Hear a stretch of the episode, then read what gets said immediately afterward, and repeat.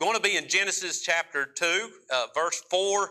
Uh, your, in your worksheet that I gave you is through verse number 25. I really don't believe we're going to get that whole worksheet tonight. I'll just tell you up front, I don't think that we're going to make it all the way through, uh, but we'll get as much as we can. Now, uh, but tonight we're going to be looking at the thought of the details of the finished creation.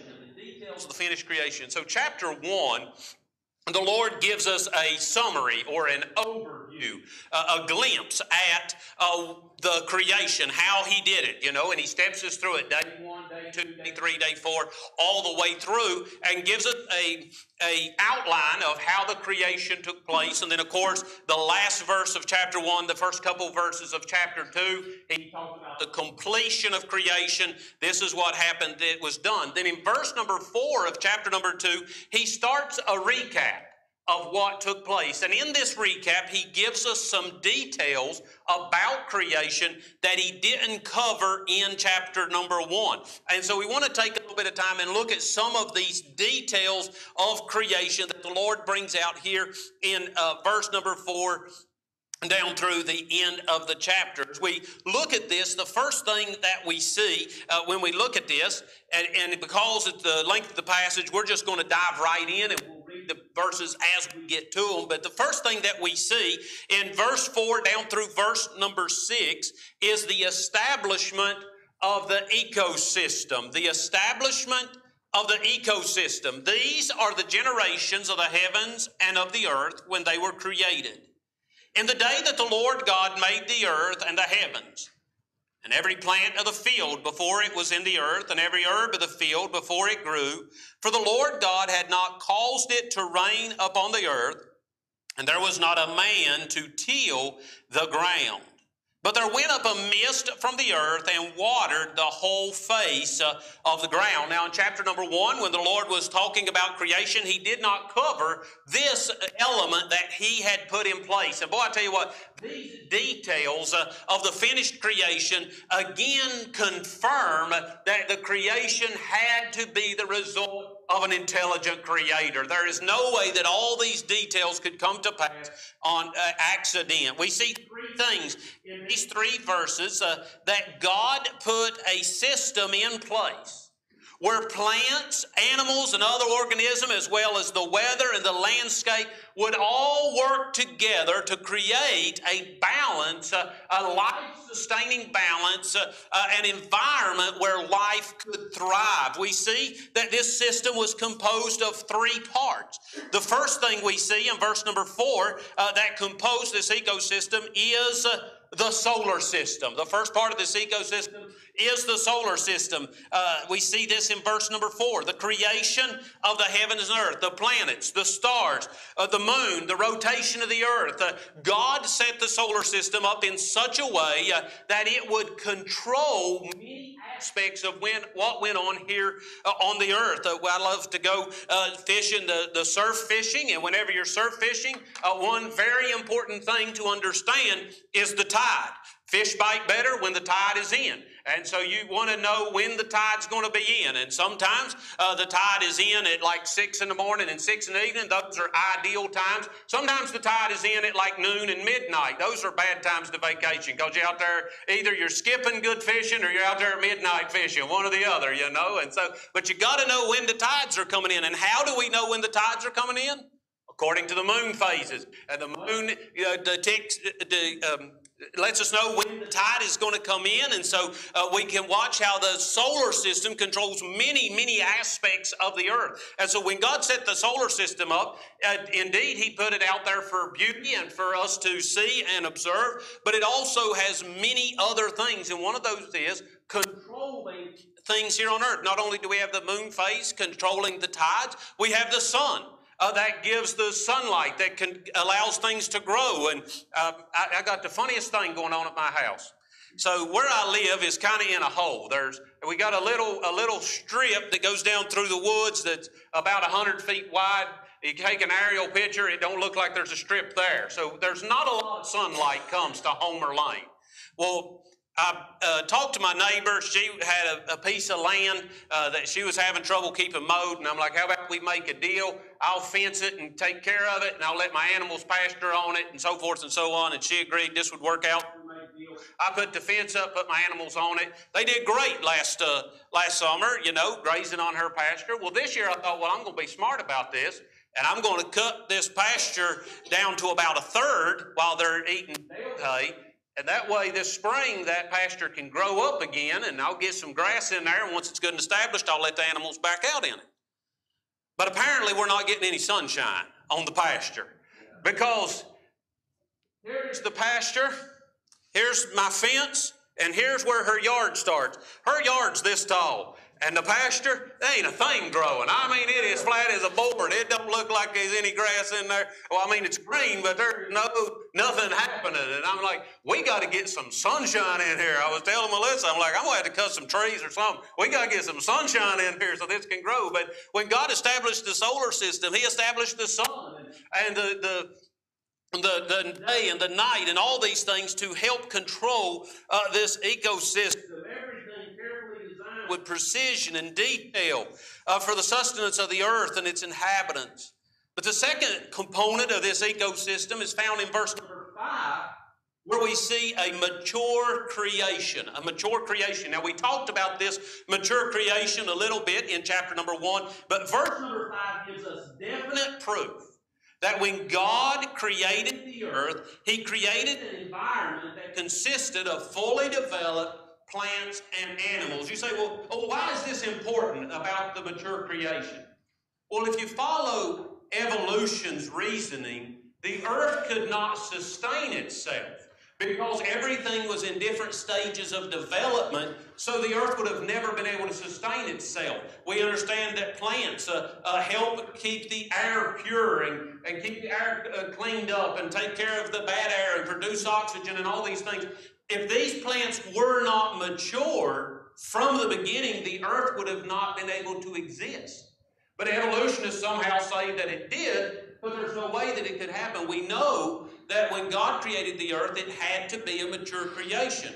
But you say, well, where is there a verse that proves that? Well, verse number 5 gives us that proof. In Genesis 2 and in verse number 5, it says, well, let's go back up in verse number four just a little bit. It says, In the day that the Lord God made the earth and the heavens, you see, there's a comma there, and every plant of the field before it was in the earth, and every herb of the field before it grew. What do we see here? We see that the plants and the herbs and the trees uh, were planted fully grown. Whenever we read that phrase, in the day that they were created, before they were in the earth or before they were grew. That is speaking of these plants were established. The day God created them, they were established. They weren't established as a seed in the earth that had to grow.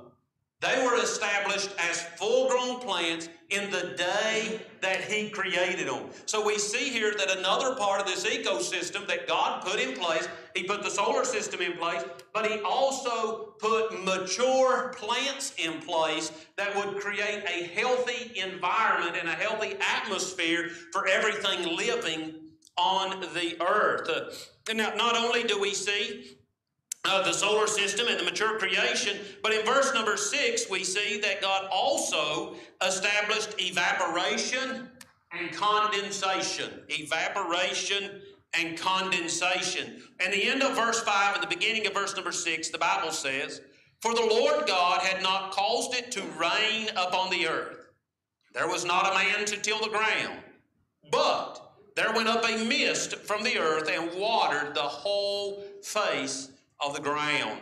When God created the earth, He established a watering system that would nourish and feed all the plants that were covering the face of the earth. Now, we know that when the flood came, that this system was replaced with rainfall that we're familiar with, that we've been very familiar with today. Uh, that's what replaced this system was uh, rainfall. Uh, but prior to the flood, there was a mist that came up and watered the earth and ensured that the garden that God had planted would grow and flourish.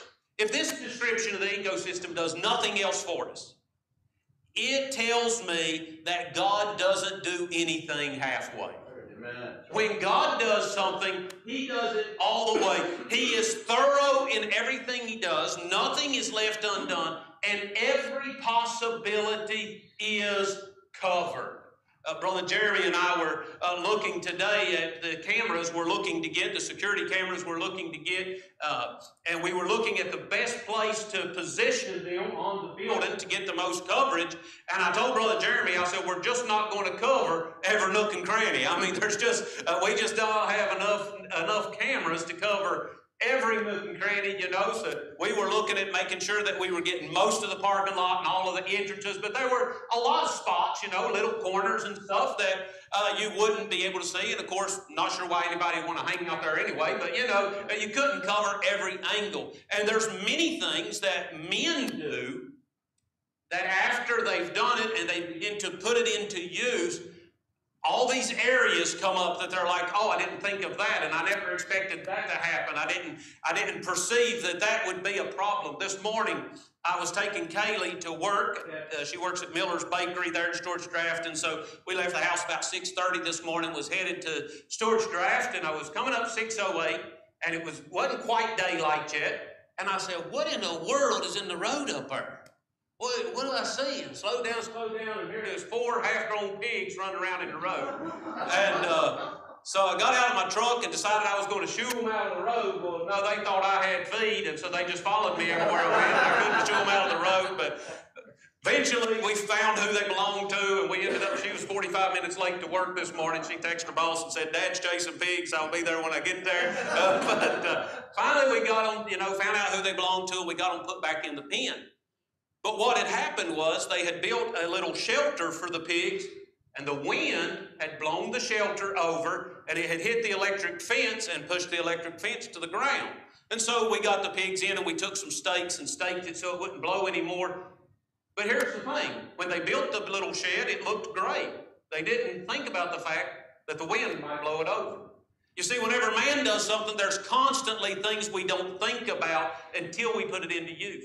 But when God created the earth, He covered everything. Before He pushed go, before He hit the start button, Every possibility was 100% taken care of. And I know that I've hammered and hammered on evolution while we've been looking at this, but once again, there is no way that this perfect creation could have happened by chance. There is no way that everything could have been covered so thoroughly by chance. Everything we look at says this is the work of an Almighty God. It is the intelligent design of a Creator evident in every detail of the creation. In addition to the establishment of the ecosystem, in verse 7 through 14, we see the establishment of man. So first thing we see in chapter 2 is the establishment of the ecosystem. Now we see the establishment of man. In verse number 7, the Bible says, And the Lord God formed man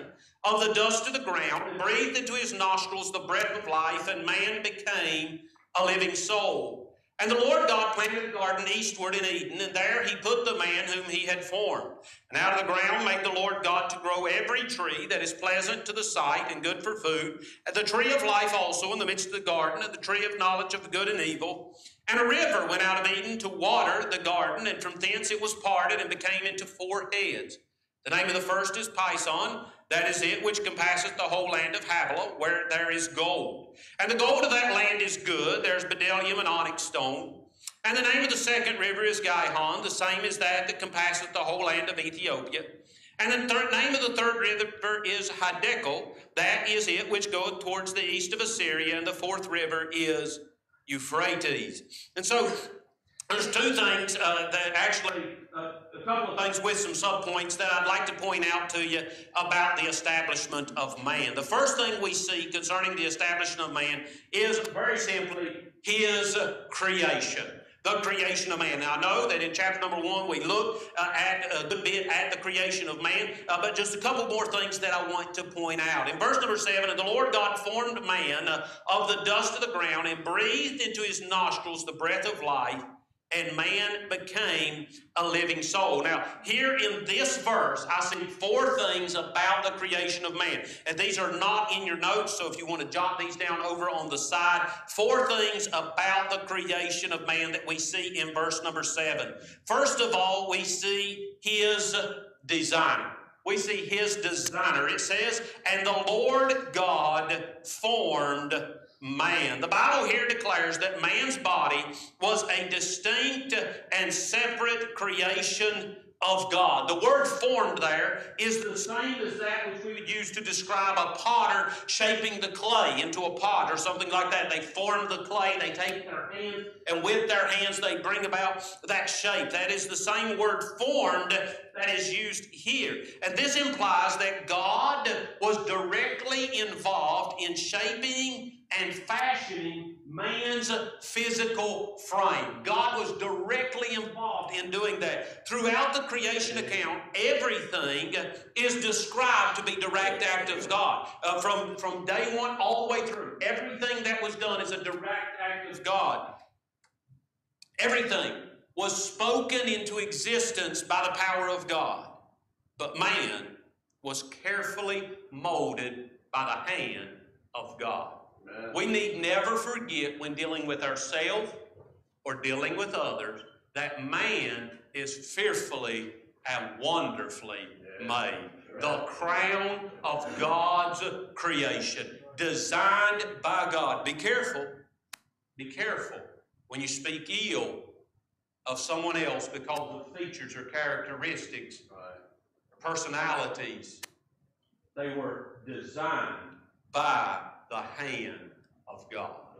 Fearfully and wonderfully made. So not only do we see his design, but also in verse 7, I see his components. What makes man up?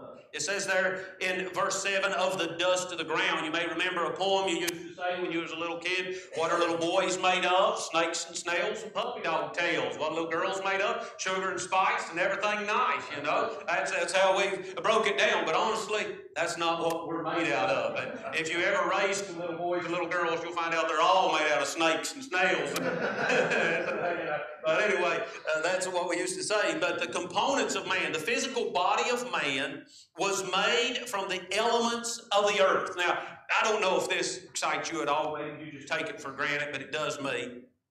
In the elements of the earth, in the dust of the earth, there's all kinds of things that exist there. If you break it down chemically, you'll find hydrogen, oxygen, uh, you'll find carbon, you'll find all sorts of chemicals in the dust of the earth. I can't do anything with them, but they exist there.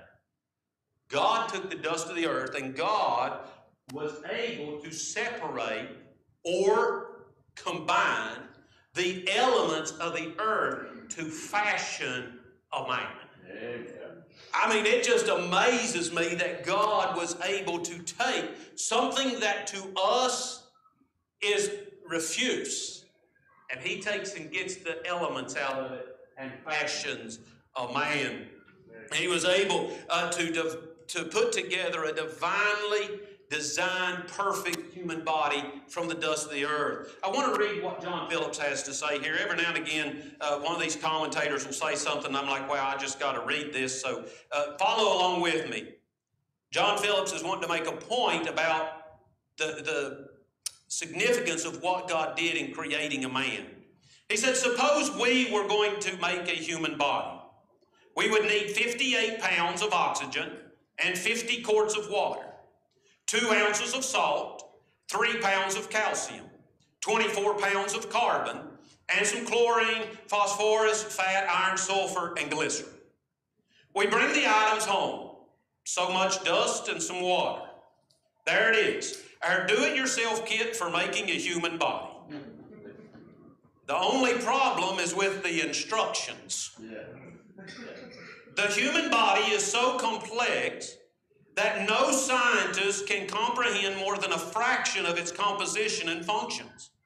A mere piece of skin the size of a postage stamp requires 3 million cells, a yard of blood vessels, 4 yards of nerves, 100 sweat glands, 15 oil glands, and 25 nerve endings. Yet the evolutionist would ask us to believe that the blind forces of chance produced our bodies. It would be simpler to believe that the Webster's Unabridged Dictionary resulted from an explosion in a printing plant. Yeah. the Bible gives us a much better explanation. It says, The Lord God formed man of the dust of the ground and breathed into his nostrils the breath of life, and man became a living soul. With omniscient genius, God took that dust, that water, those odds and ends of things, and formed and fashioned them into a man. The human body, marvelous and intricate as it is, eloquently testifies to the wisdom and power of God. The evolutionist preys upon our gullibility, but the Bible leads us to worship. Oh boy, that's just tremendous. Actually, whenever I read stuff like this, I'm like, why can't I write stuff like that? well, I am supposed to be gifted too, but uh, anyway, boy, I tell you what, human body, its composition. But then the third thing that I want to point out about the creation of man, uh, there in verse number seven, is his source of life. His source of life. It said in verse number seven, and breathe into his nostrils the breath of life, and man became a living soul. God personally breathed into man the breath of life. God gave to man his first breath, and God holds our breath in his hand. God controls the breath of man. Every moment that a man lives is dependent upon the life giving breath of God. We depend on God every breath we take. We take it for granted. Yes, amen. We really give it no thought until for some reason we're out of breath or we're having trouble breathing. Otherwise, we really don't think of it, but every breath is in the hand of God. God gave to man the breath of life. giving man that breath of life, man became, the Bible says, a living soul. Man became the only part of creation that was designed to interact with his creator. The Bible says in the book of Psalms, let everything that hath breath praise the Lord. Amen. Why did God give to man the ability to interact with his creator and give to man the breath of life? Because let everything that hath breath praise the Lord. Man was created to glorify God. That's why He created us. It's why He gave us the ability to interact with Him. It's why He put within us the breath of life. We have been created to glorify God. Then there's one more thing that we'll look at here this evening very quickly. Not only do we see the source of life, but also, I think, did I say there was three things or four things? Uh, four. Okay, the fourth one right here. The fourth one is the creation of his companion. The creation of his companion. Now, the first three we've seen in verse number seven. This fourth thing concerning the creation of man, we find in verse 21 down through verse number 23. And the Lord God caused a deep sleep to fall upon Adam, and he slept. And he took one of his ribs and closed up the flesh instead thereof.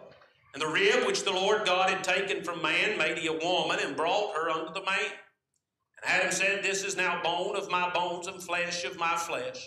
She shall be called woman because she was taken out of man. We see the creation of man's companion. There's so much that we could look at here, but I just want to point a couple of things out to you. The first thing is uh, some folks have made this comparison. boy, I think it's a great comparison. At this point in creation, pain did not exist. Many times we say that they put Adam to sleep because they was getting, the Lord was getting ready to do an operation on him. But at this point in creation, pain did not exist. Uh, there was no need for anesthesia uh, because pain didn't exist. So Adam wasn't put to sleep because of the pain. Why was Adam put to sleep? Many folks believe that Adam was put to sleep as a picture of the fact that one day the second Adam would die for his bride. This Adam was put to sleep for the creation of his bride, and the second Adam one day died for the creation of the church, and for his bride. Boy, I tell you what, there's a beautiful picture that can be seen there. There's really no uh, other Bible verses that back that and say that that's uh, good, and so I'm careful to state that as fact, but there is a picture that you can see there. Uh, that there is a type of, of Adam sleeping to receive a bride and Christ dying to receive his bride. Another point that I want to look at here about Adam's companion, again, throwing another rock at evolution. If evolution is true, then men and women are not distinctly different. If evolution is true, we all evolved the same way, from the same place. But in the story of creation, we find out that men and women are distinctly different. Man was made of the dust of the earth. Woman was made from the rib of a man. Man was formed from the components of the earth. Woman was taken from the rib of man and fashioned specifically to unite with man. Now, several weeks ago, I told y'all this, and I'll tell you again, even though it hurts me, but it's just so good. When the Lord looked at Adam, he said, It is not good. Of course, he went on to say it is not good that man should be alone. But he said it is not good. Then he created woman and he said, It is very good. you know what, fellas? If we're going to be honest, if we're going to be honest, when God created man, he created a perfect being. Man is a perfect being created perfectly for the job that God wanted man to fulfill. But when God created man, he created an incomplete being. Perfectly created, no flaw in the creation, but with a spot missing. And then God created a perfect companion to fill that spot so that together both the man and the woman would be 100% complete. God created male and female distinctly different so that they could be united and as one could be a much stronger force than they would ever be alone. Those who want to, and, and I know that the Bible refers to the lady as the weaker vessel and maybe sometime when we have time, we'll get into what that actually means. But those men who want to indicate that that means that they are superior and the woman is insignificant completely misinterpret that scripture. Both creations are 100% perfect creations. Put together, put together, they're unstoppable. God designed them to fit together. Society nowadays is trying to destroy what God created. Two men together will never be what a man and a woman together can be. Two women together can never be what a man and a woman together can be. God created man and woman distinctly different so that they could be joined together, so that they could go forward for the glory of God. Amen. Male and female, He created them distinctly, distinctly different. God created a perfect companion. Adam said, This is now bone of my bones and flesh of my flesh. She shall be called woman because she was taken out of man. Uh, next week, we'll continue. We'll look at the garden that God created, and then we'll dive into the establishment of the duty of man and what God has uh, in place for the duty of man and uh, the establishment of marriage and why God established it. And there's so much, there's no way that I can even get close to finishing it tonight. Uh, so we'll look at that next week.